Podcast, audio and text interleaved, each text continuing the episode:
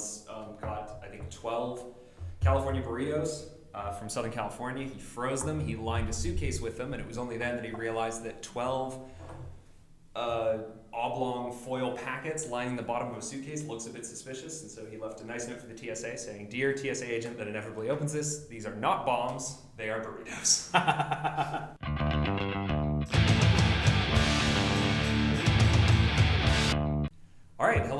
welcome to a bonus episode of Hoppy Night in Canada. I'm John, normally calling in from Toronto. I'm Dave in Vancouver and currently staring across the table at John. Hey, that's why it's a bonus episode. So I found myself in Vancouver for a couple of days for a friend's wedding, and we decided to take the opportunity to actually sit down in person and record one of these. Yeah, and we also decided that since it's a special bonus episode, uh, we'd bring in a special guest as well. So with us in the room is also Steve. Steve, why don't you give us a little introduction? Uh, thank you very much, John and Dave, longtime listener, uh, first time guest. John's making a face at me. And uh, I can actually make faces now. This is pretty good. uh, so I've known these guys for 10 years and used to make beer with them and spent a lot of time drinking beer with them. And they asked me if I'd like to come down and drink some beer and be on their podcast. And I said, what the hell, why not? So Yeah. here I am.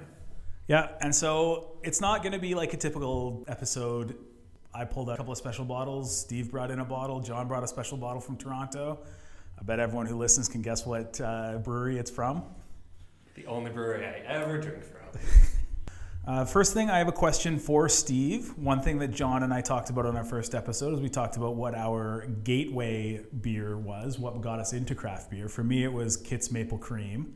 For John, I actually can't remember. I think it was. I think it was. I think I said Rickard's Red. Yeah. Roughly was Yeah. was what got yeah. Yeah, I think you said Rickard's Red as well. So, Steve, what's your what was your gateway beer? What got you in? What was what was the beer you drank a bunch of that was sort of halfway between kokanee and craft beer? Well, I was about to say that I have to be embarrassed by this, but if John's is Rickard Red, then it's not as embarrassing. But for me, it was Sleeman Honey Brown, uh, because there was a bar across the street from my high school that had it on tap, and you know I'm from Alberta, so I could actually drink beer when I was in 12th grade, and that was what we used to drink. And then you realize, hey, beer doesn't have to just taste like Molson or Kokanee, and there's some actual good stuff out there. Not that I'm saying that Sleeman is good stuff, but like Dave said, it's a foot in the door. Well, there has to be first step somewhere because that's what I think we, we covered this a lot in the first episode. But the that first step of I think things can taste just a little better than what I want see other people drinking, and and a lot of times, yeah, I think for me it was also Sleeman Honey Brown, some of the other ones that became an easy go to because I knew next to nothing, but I knew that it wasn't Molson, and that seemed to be enough. And it's nice when you have the opportunity because at the time Calgary did not have a craft beer scene, and they're getting there now. But uh, you know, I came to Vancouver when I was 17 to take a look at UBC, and my uncle took me to the Yaletown Brew Pub. So that was another opportunity of. My uncle, I mean, he's like John and I talked about how there's a certain class of Canadian beer drinkers who think that the only things worthwhile are things that come out of Europe. And my uncle's very much one of those people who's basically like, why would you need anything other than Guinness? But he did take me to the Yaletown Brew Pub and showed me, you know, they used to have, they called it the Yippee IPA, it was their original IPA. It's a terrible name, but began, beginning a lifelong obsession with IPA and IPA puns. Yep. Well, it's the the other interesting thing is that, like Steve said, there is a, a generation of people where the the good beer was the imports, but most of those imports that you get, most of those sort of standard imports that you get in Canada now, are made in Canada now because Guinness is. I don't know if they're owned by, but they're at least brewed in contract with Molson. So all of the Guinness you get in Canada is brewed in Montreal there was a big lawsuit in the states where people who were Beck's drinkers thought they were getting German beer.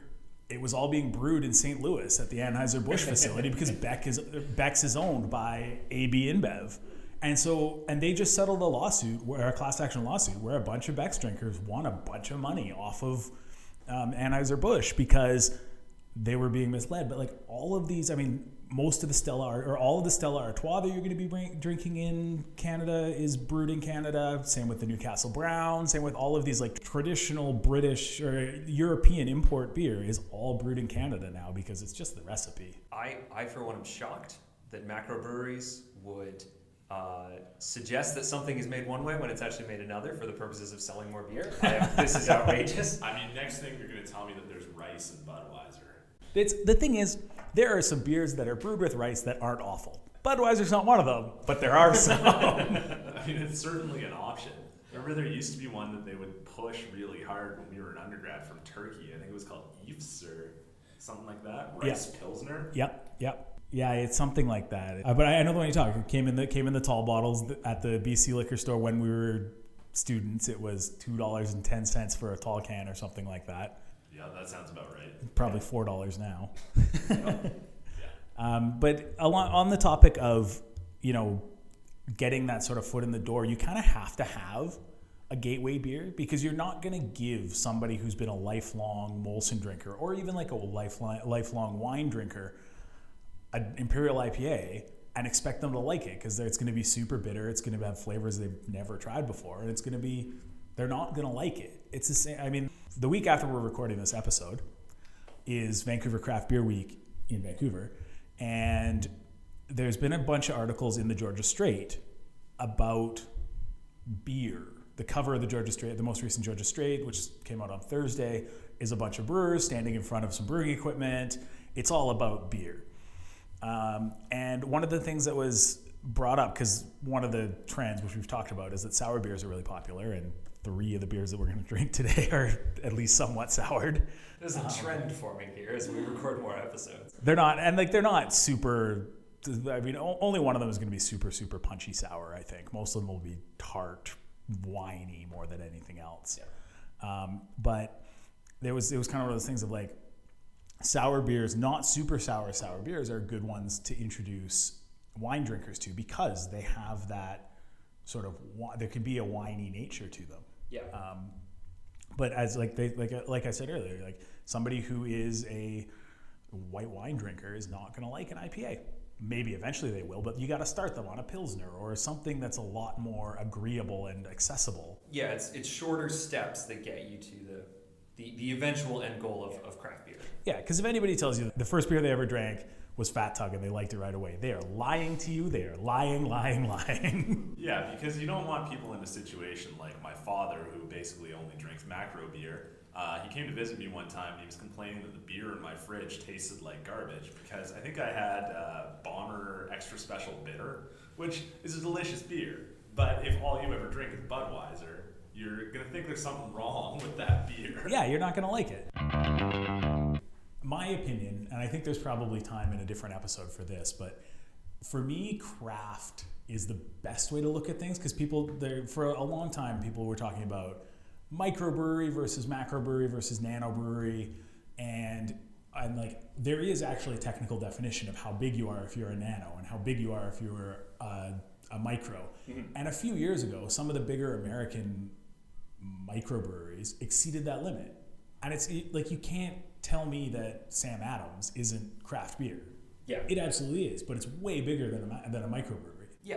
right? And so for me, craft is a, is the best descriptor because it just you know is beer that is more thoughtfully made than we're harping on Budweiser a lot today. yeah, but- we really are. Um, I mean, just to put a put a coda on that, I have a hard time getting upset about good beer being widely available. And so, if being partnered with a bigger partner means that I can get something like, you know, Dogfish Head, and I can get that on the West Coast, and I don't have to go to Delaware for it, I have a hard time getting upset about that. Oh, 100%. 100%. Goose Island is sort of the biggest one that I can think of because but Goose Island was one of the first breweries that Bud one of the first craft breweries that Budweiser bought and they were located in Chicago, I think. Yeah. And uh, they now, I mean, you if you go to Rogers Arena or BC Place in Vancouver for a football game, a soccer game, a hockey game, every bar has a Goose Island tap.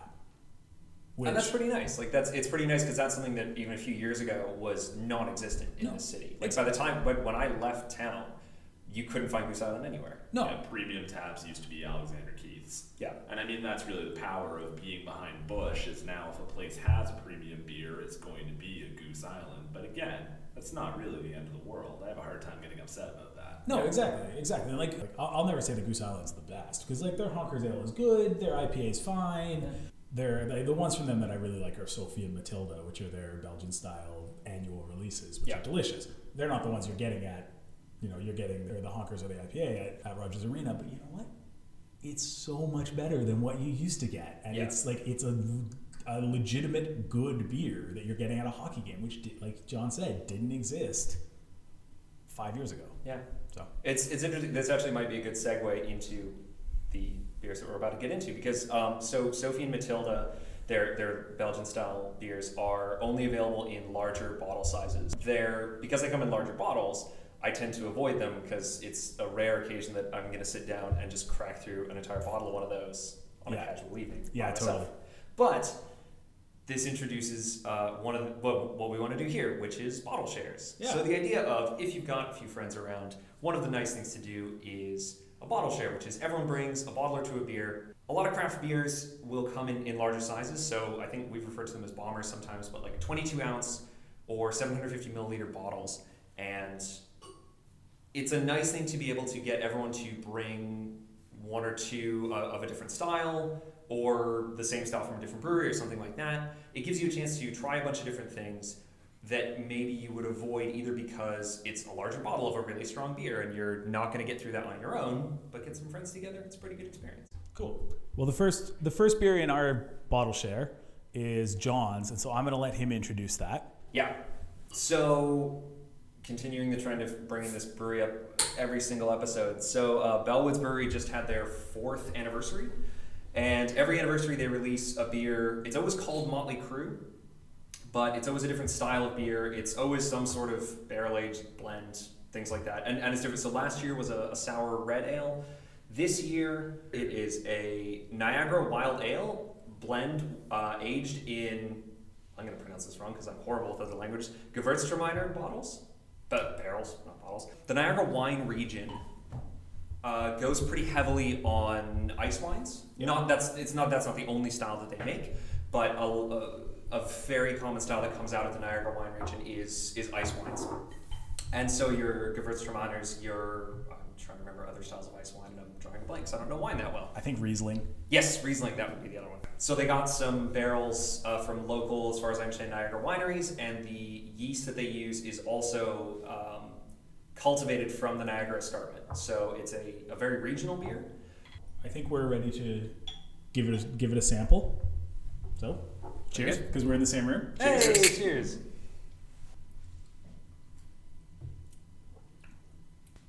definitely right away getting that wine taste on the nose and Mm-hmm. You can really, you can like it's it's it is quite grapey. Yeah. But it's actually kind of nice. So one of the, I like, I, I really like it. It's got, I think the grapiness adds a bit of sweetness. Bellwoods can sometimes make some very dry sour beers, and that's a really nice thing. But I think this one, to me at least, has a bit of sweetness to match, and that's probably coming through from the from the barrels in which it's aged. Definitely. Those super dry sour beers can be like like you said, they can be nice, but they're super like snappy and sometimes it's just a bit much. And you can get it to that little bit too much. And I'm sure a lot of the people in this room have had some of the storm, like the the 11 year Flanders Red that James lost, Yeah. which is super delicious. But after a couple of sips, you're like, this tastes like vinegar that I would put on a salad. yeah, like it's the kind of thing that when you try to order it at a bar, the waiter warns you before he brings it to you because they're sick of having people send them back. Yeah, exactly. Which is really not the territory that we're in with this beer. I mean, if you if you wanted to trick somebody into drinking sour beer, you just gave this to them and didn't tell them it was a sour beer. They, I don't think they'd know. Yeah. It's The- not it's not terribly sour.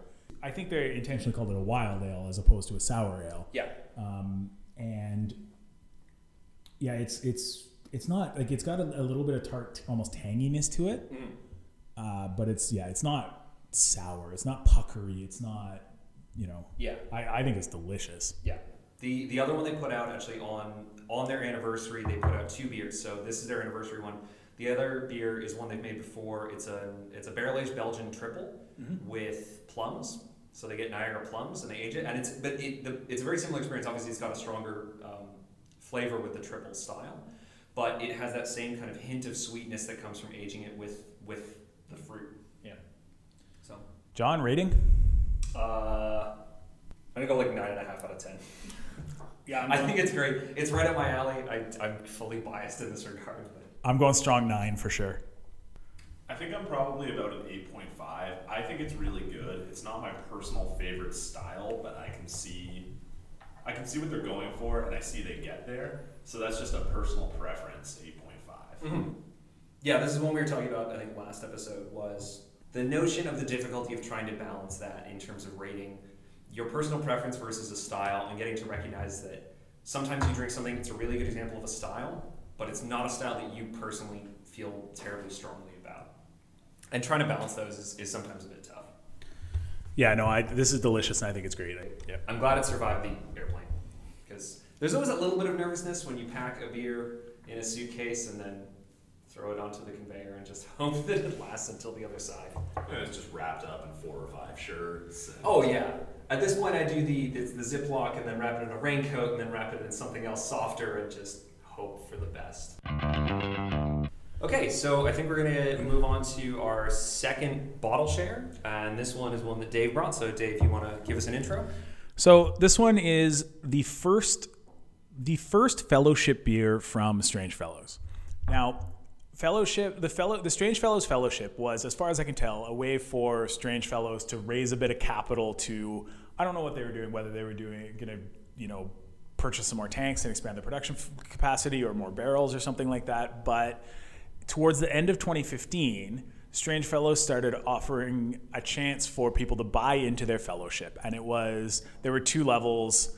And with the fellowship, it was kind of like a beer club membership, sort of. With the fellowship, the level you got a certain amount of bottles from four different releases of beer and a couple of other gifts. Like we got glasses from Strange Fellows branded glasses and a growler and a couple other things like that. And you get 10% off at the um, growlers fills at the brewery. Um, but what the, the real prize was the the bottles of the of the special release fellowship beers that they're only releasing for the fellowships. It's not like any extra like any any additional that's available beyond the two bottles per person who is a fellow or a fellowship member are only being released to be sold to fellowship Oh wow. members. So even if you didn't pay into the original, you're st- you still don't have an opportunity to get it unless you know someone Yeah. who's part of it. Yeah. Um, which I mean, that's not the end of the world, but and, and I mean, it is possible that maybe they'll find that there just isn't emo- enough demand by the rest, and maybe it comes. But definitely, like the way I was told at the brewery was, there you're only allowed to get it if you're in the fellowship. That's it's really interesting. Like how I mean, you may not know this, but how did people take that in terms of like the trade-off between yeah, you're you're funding a brewery. It's almost a form of crowdfunding, and then in return, you kind of get unique stuff from the brewery. Because I I like the idea. I know that other breweries have tried it and had mixed results because the community seems to not like it sometimes. So I was curious, like in Vancouver, did it seem to take well? Like did I think so. We went to a fellowship event when they were, you know, giving out their membership cards. Uh, this was several months ago. There were a lot of people there. Like there was easily s 50 to 70 people there or something like that. So, and I, I don't know. It sound. It seems as though they still have a limited number of fellow because they did have a cap on how many of each. Right. It was like a certain number of the of the the intro level, and then there was like a double level, which they got four bottles of everything like that. And I think they sold out the top level. oh okay. Um, and I think there was still a limited number of the bottom level left. So people could still become Fellowship members just to, to get these beers. But um, this is the first one. And so it is called, the beer is called Greybeard. It is a barrel aged, barrel aged old ale. And an old ale is a traditional English style, similar to a barley wine. Higher gravity, higher alcohol content. Um, it's been aged in aged in barrels for 11 months with two different strains of Brettanomyces. And as we discussed in another podcast, Brettanomyces is sort of a sort of a souring type of yeast. It's a different type of yeast, which more adds more of a funk than a sour. Um, yeah. So this one is Greybeard. Cheers. Cheers. Cheers.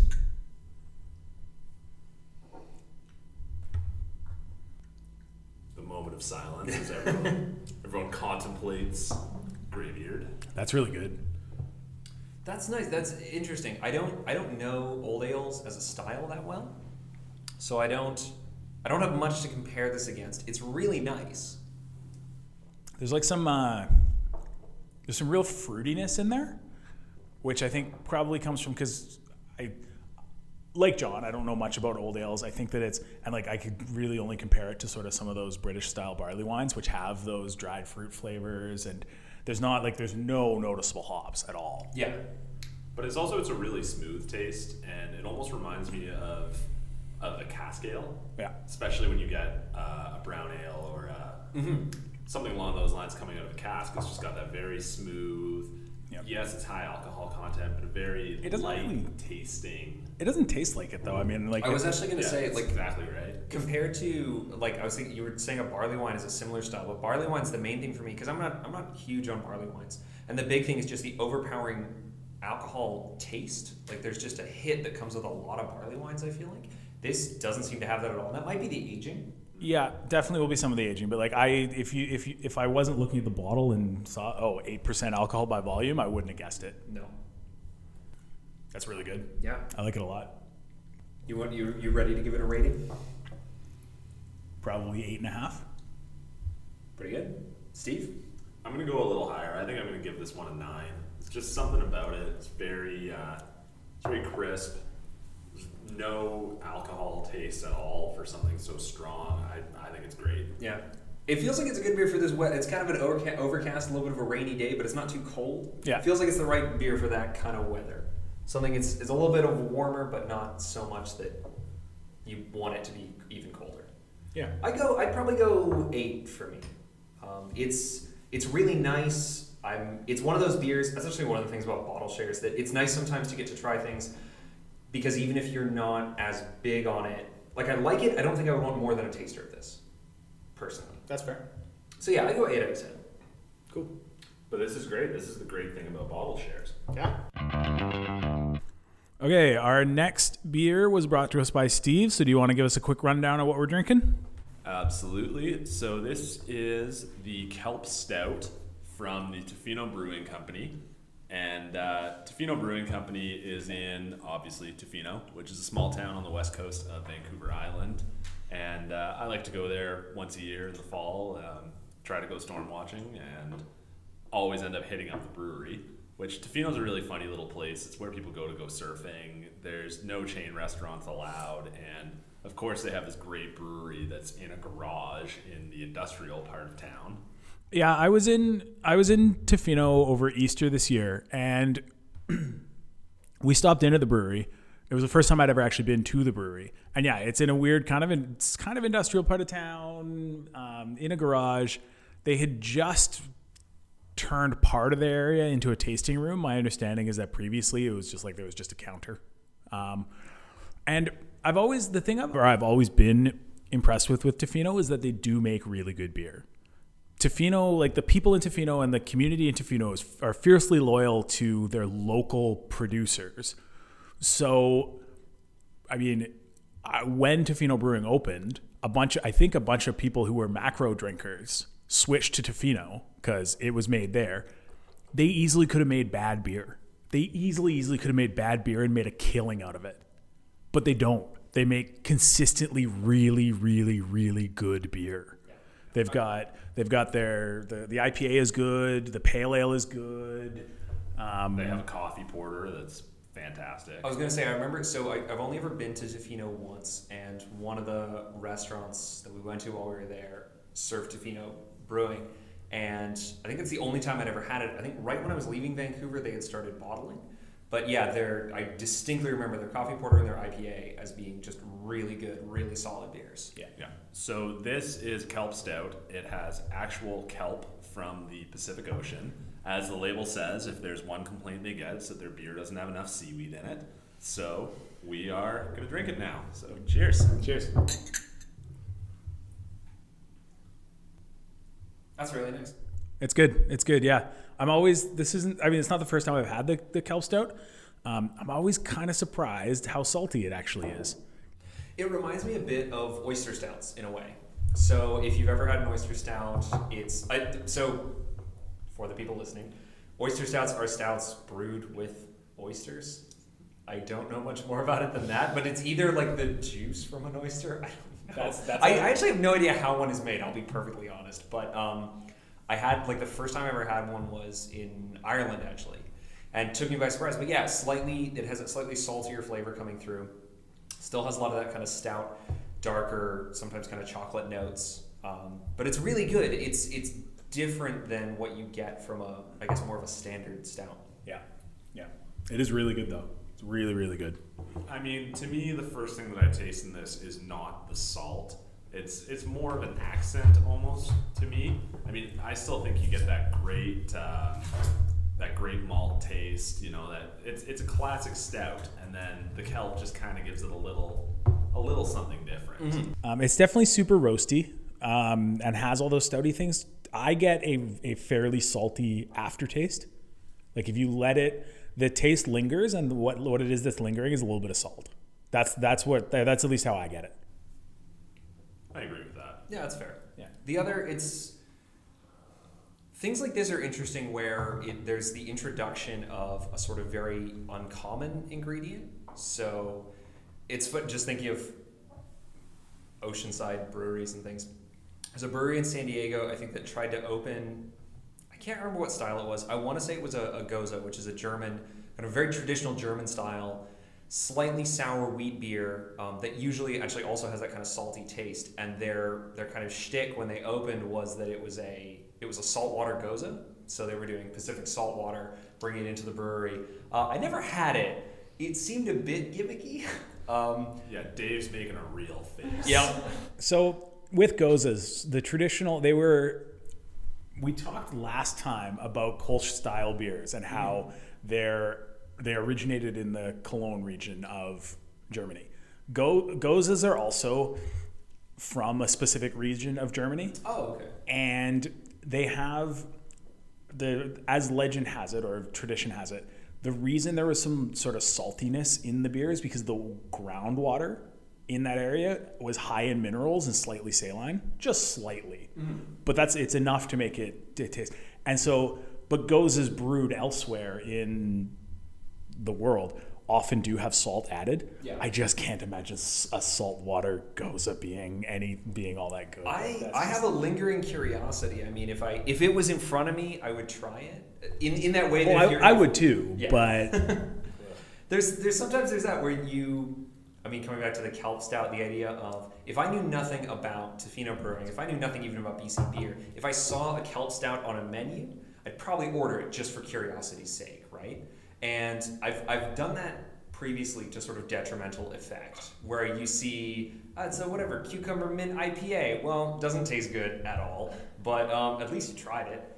Thankfully, this one is it follows through where like you order it. I feel like if, if I saw this on menu, I'd order for curiosity, but be pleasantly surprised by how good it is. Both in terms of like you were saying, Steve, like it's got a lot of that traditional stout flavor, but it's got something just a little bit extra, a little bit interesting going on for it. Well, John, it sounds like you're ready to make a rating for this beer.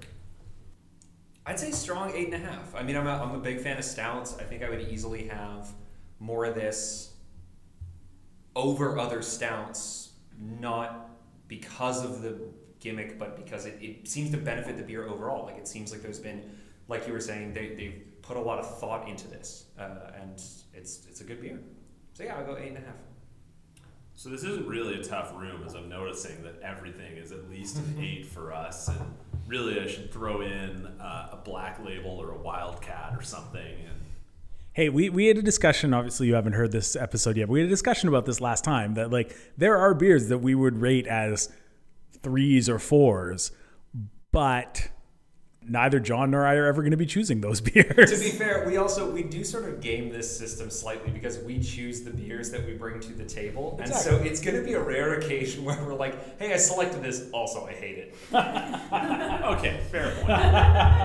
well, since this is my beer that I brought to the tasting, and I've got to defend it, but this is definitely a nine for me. I mean, as far as BC stouts go, it's it's easily one of my favorites. The only one that I would say that I prefer is Crannog's Backhand of God, which Yeah. you have a hard time getting in bottles. So good. Im- impossible to get in a bottle. Yes. Um, this is a seven and a half for me. Not because it's not good. It is quite good. I would definitely drink it again. I don't know that I would seek it out. Um, but I would, I, it's it's good. It's a good beer. It's but yeah, for me, seven and a half, solid. You know, seventy five percent. Sounds good.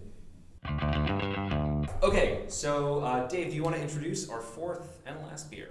So this is one that I pulled out of the cellar. By cellar, I mean on top of the bookshelf in our solarium.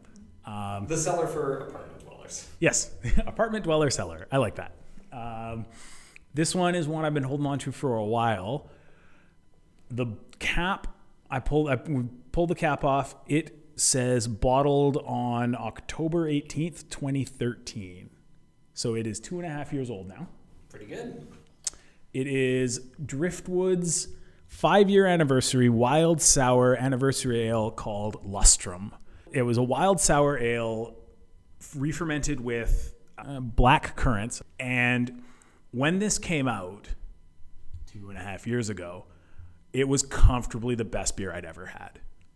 I don't know if that still stands, and the beer is going to be a lot di- now since it's been aging for two and a half years. It's going to be a lot different than it was then. But when we when I first had it, it was easily the best beer I've ever had. Very nice. Let's So give a shot. special occasion, John being in town, Cheers. figured it was good enough reason as any to pull it out of the cellar. Oh, that remains so good. Oh my god. That's really good. That, that is an incredibly good beer. Yeah. It does. It has. It has that tartness that we've seen in a couple of the other Sours. sour, sour style beers, but it has that sort of that kind of warm booziness that you get sometimes with those stronger beers, but not overpowering. Like like we were talking about with the old ale and the, and the barley, like it's not overpowering, but it's there, and it's, it's actually a really nice balance between the sort of tart fruitiness and the booziness. It's a really really nice balanced beer. Because you do get a great taste of the black currants in there, Mhm. and the whole thing is just. I mean, I, I didn't have this. I have no basis for comparison for what it tasted like before it had been bottle aged for two and a half years, but this is delicious. I actually was expecting that it was going to be more sour than this, because it's it's about the same level of sour as it was two years ago when we when I was drinking it. I was kind of expecting that. or I thought that that two years the because there's still it isn't filtered, so there's still some of the the sour yeast, the bacteria, whatever it is that soured it. So it has the potential to kind of keep culturing essentially in the bottle. Yeah, yeah. And so I was expecting it to be more sour than this, but it really it- it's just sort of a soft mellow sourness. It's not really really sour. Oh, that's really good. So I noticed looking at the bottles that we've now drank and enjoyed that we've had a good Vancouver Island going today, Yep. two out of the four. Yep. And uh, I think it's really cool. I was thinking about this earlier today. So Driftwood is from Victoria, and Victoria is not even half a million people, and there just is so many great breweries in Victoria. You know, you've got Driftwood and Phillips and Hoyne and Moon Underwater and Spinnakers and Category 12. Category 12 is a, fa- a fairly new one, and they are just killing it. Their beer is excellent. And it just seems like such an embarrassment of riches because it's not that big of a city, but they're doing some really good stuff. Well, Yeah. and they always have. Victoria has always been sort of ahead of the curve. They've always been BC's craft beer capital. Vancouver has obviously the people and the numbers, and there's more breweries here, but still Driftwood is, I would say, the best brewery in BC, if not the best in Canada. And I mean, what's funny is if if you're ever in Victoria and you're doing the touring around thing, all of these breweries are on Government Street. You know, you could stand on the roof of Phillips and throw a rock and hit Hoyne and Driftwood and Yeah, they're I mean, well, they're not actually on Government Street. They're a few blocks down. But yeah, no, you're you're totally right. They're all in kind of the Rock Bay area, and I mean, Hoyne and Driftwood share a parking lot. And and whereas the, the the kind of the funny thing also about Victoria is that one, nothing's open on Sunday. We tried to get a growler filled a couple of it was Sunday of Thanksgiving, maybe two years ago. The only place we could fill growlers were the brew pubs. All of the breweries were closed. Nothing's open on Sunday. I'm like, I get that Victoria is a bunch of retired people, and so there's no reason for any business to ever be open on a Sunday in Victoria. But like, come on. Our our audience who's in the room with us right now both grew up in Victoria. They're both getting kind of defensive. Um, But I mean, we're really we're trying to say positive things Yes, about yes. the wonderful beer scene. Yes. and one of the cool things in Victoria is so Phillips has this giant concrete plaza out behind their brewery, and they call it the Phillips backyard. And it's a big enough area that they can have bands out there, they can have events. And so I went last summer with my wife, my father-in-law, my brother-in-law to they called it Hopoxia, and it was a tasting event for all of these microbreweries from the island and from the mainland. And with an event called Hopoxia, it was just, you know, bring your hoppiest beer. And by the end of it, I couldn't really taste anything. I was gonna say your taste your taste buds are gonna be shredded by the end of that. We went for dinner at Redfish Bluefish, which is this fantastic fish taco stand in the Inner Harbor, and I don't even think I tasted No. anything. No. This is like just texture. Yeah. It is nice when it has that, the, like, between, I mean, obviously you've got, um, in Vancouver, you have that sort of East Van brewery area where you can, I mean, Dave was talking about this in, in the last episode that we recorded, but you can easily bike and even walk between a lot of the breweries in that area. It sounds like Victoria's got a really similar thing.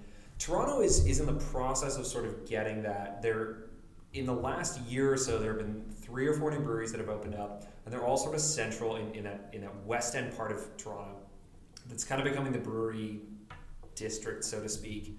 Um, I think someone somewhere is trying to market that term because I saw it kicked around and everyone got really mad about it for whatever reason. So, but but yeah, but but it's got this like there's something really nice about these sort of um, condensed areas that you can kind of walk around, try a few different things. And yeah, when, when every brewery's got something different, whether it's like a space to do shows or it's a brew pub so you can get food or things like that. Like there's something really nice about having all of those in a slightly more condensed area because it becomes you can try a few different things, you can walk around, see what's different. Like it's a, it's a really nice experience. Yeah. The only, not necessarily puzzling, but kind of odd thing about a lot of the Victoria breweries is that if they're not the brew pubs, because there are some good brew pubs, Spinnakers, Swans, Four Mile in Victoria, there isn't really tasting rooms. Interesting. Like in Vancouver, all almost all of the breweries have tasting rooms where you can sit down and you can get a flight and you can they'll sell snacks and stuff like that. In Victoria, it's just here's the place that you're filling your growler. And and maybe maybe part of it is that Victoria's got a little bit more of a car culture than Vancouver does. Um, in that people are going to the breweries to get beer and then taking them home. Yeah, because even Phillips only has the counter. I mean, they probably only have seating for half a dozen people. Yeah. And they're one of the bigger ones. Yeah, exactly. And like Driftwood, Driftwood and Hoyne, I mean, Driftwood only started filling growlers a year and a half ago, several years after everyone else did. Um, and literally, my understanding, I've never done it, but my understanding is that you go in a door and go down a hallway that there's a sign that says growler fills this way. You go down a hallway and hand your growler to somebody who goes and fills it in the back and then gives it back to you. Hoyne's got a tiny little room, can't be more than 200 square feet, where there's a little bar area or a little sort of cash register area where you give them their growler and they go in the back and fill it and come back and you can also buy shirts and stuff like that. But it is it's kind of odd to me that Victoria doesn't hasn't embraced the or the Victoria breweries haven't really embraced the tasting room thing.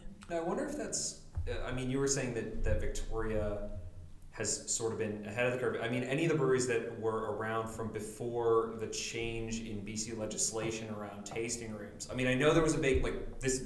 Granted, I'm pulling from memory, so I don't I don't remember the exact details. But right around the time that I was leaving Vancouver, so close to about two and a half years ago, there was a, a change being pushed through that would allow breweries to have tasting rooms. And I forget, again, the details of what was and wasn't allowed escapes me at the moment, but there was there was some detail about like a brewery having a tasting room versus being a brew pub versus like the distinction between liquor licenses it seemed was a bit of a sticking point and i think as far as i understand it was a change in bc legislation not vancouver i can't say that for certain but I think it was BC legislation. Um, I think Vancouver had to rubber stamp it, but it was I think it was a BC legislation.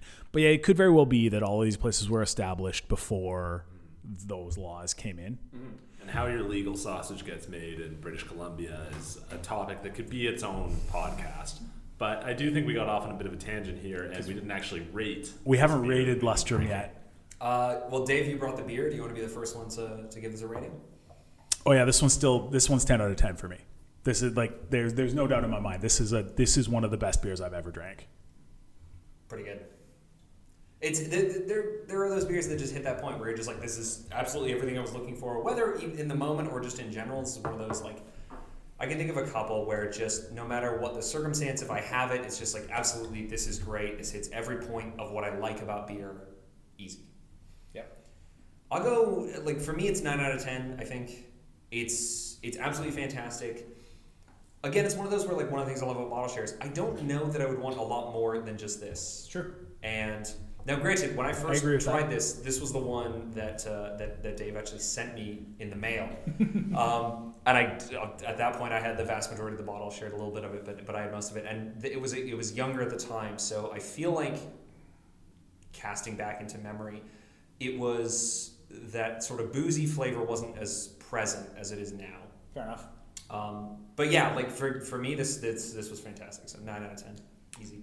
I, th- I think I'm also a nine, and it's a similar comment that I had on the first beer that we tried today, which is just I see what they're doing, and I think they get there, and it's just not my personal favorite style. Mm-hmm. But absolutely a great beer. I've never had anything from Driftwood that I didn't like, and that's still true. For the record, you're both wrong. This is a, this is a 10 out of 10 beer, no matter what. Well, that's reasonable. Okay, I think that as we've now had our four beers and we're all getting a little bit silly, um, I think that's a probably a good way to a, a good place to close it. Yeah, um, so. Steve, thanks for joining us. John, it's always thank nice to be much. in the same room. Yeah, hopefully we will get to do more of these at some point in the future. Yeah. Yeah, it was a real pleasure to be involved. Thank you very much for having me, guys. Yeah, thanks for coming out. Cheers. Cheers.